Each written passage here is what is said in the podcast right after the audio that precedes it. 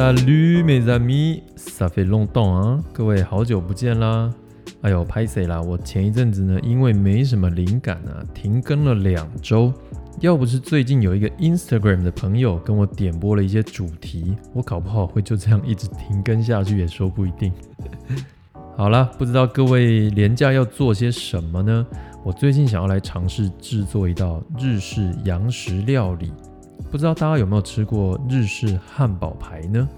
我以前啊在日本京都或是北海道旅游的时候呢，吃过2-3间汉堡排专门店，在台中啊也吃过几间日式的汉堡排，其中啊让我印象最深刻的就是一间叫做5米长的日式洋食汉堡排专门店。其实我第一次去吃呢，就知道它那个酱汁来头不小，很浓厚，很有深度啊。差点就把我包包里的酸面包拿出来插盘子吃，这样。那吃了以后呢，有一点激起我的这个料理的灵魂，所以打算呢找个时间自己来动手做一下。最花时间的酱汁呢，我已经做好了，总共熬了749天减48天，也就是熬了一整天了。成品最近会放在法式日常的 Instagram 上面，有兴趣的朋友可以追踪一下哦。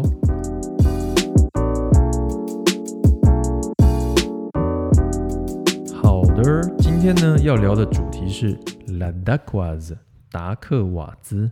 不知道大家有没有吃过这个甜点，这个甜点在台湾也算是蛮常见的啦。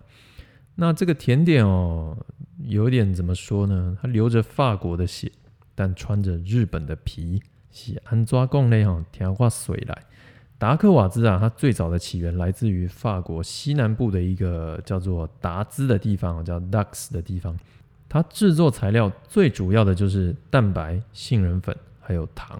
那制作方式呢，其实也蛮简单的哦。首先你必须要先了解到一个名词，叫做蛋白霜，叫 La Mohanque。 如果有在研究法式甜点的人啊，应该就会知道蛋白霜跟丝丝一样有分3种好不好笑啊？分别是瑞士蛋白霜、意式蛋白霜，还有就是达克瓦兹会用到的法式蛋白霜La Mohanque Française。 那法式蛋白霜呢，就是把蛋白跟糖一起给它打发，然后再拌入杏仁粉啊，就成了达克瓦兹的面糊。那最后呢，挤成圆饼造型，或者是直接平铺成长方形，再进到烤箱把它烤熟。听起来是不是非常简单呢？对，真的就是这么简单。好，那了解到了这个达克瓦兹的制作，我们再来说一下它的应用好了。在法国吃到的蛋糕啊，跟我们在台湾或是偏日式的那种蛋糕可以说是相当的不一样。法国的蛋糕一般来说可以称它叫做 entremet，我个人会觉得中文可以说是慕斯蛋糕吧。它的组成多半是底部会有一层蛋糕体La Biscuit， 然后呢再挤上慕斯啊或是奶酱啊，中间再放入果冻或是果酱或者是新鲜水果，然后最后淋上这个很亮的这种淋面啊镜面，最后呢再放上水果或是造型巧克力片来当装饰。那刚才有提到蛋糕体嘛，La Biscuit 对吧？在法式蛋糕里面常见的有3种蛋糕体，分别是球孔德 La Biscuit Joconde， 还有杰诺瓦兹 La Biscuit Genoise， 再来一个就是达克瓦兹啦。那讲到这里你是不是猜到了呢？对，没错，达克瓦兹的应用其实是作为法式蛋糕entremet 它的夹层，它的蛋糕体，完全不是我们在台湾常见的那种用2片鲜贝造型，然后中间夹各种口味馅料的那一种样子哦。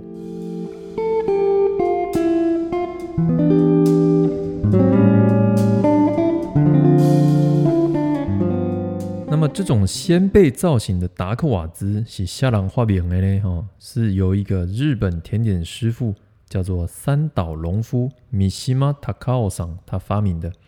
他曾经呢在巴黎的第16区学习甜点制作，后来呢回到日本，就在他的老家福冈开了一间甜点店，叫做 France Gassi Juroku， 意思就是法国甜点16区。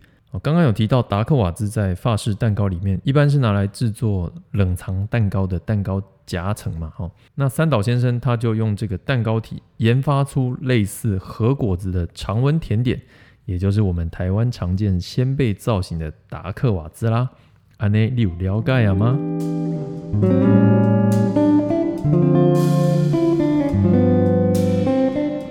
三岛先生开的那间店，我查了一下 Google Map， 它还在哦，有机会的话可以去吃吃看哦。我把地址放在 Lesson Note 里面咯。好的，今天就先聊到这儿啦，祝各位连假愉快，睡得痛快。我是法式日常的史卡特，下次再听见咯。阿比昂多，ciao。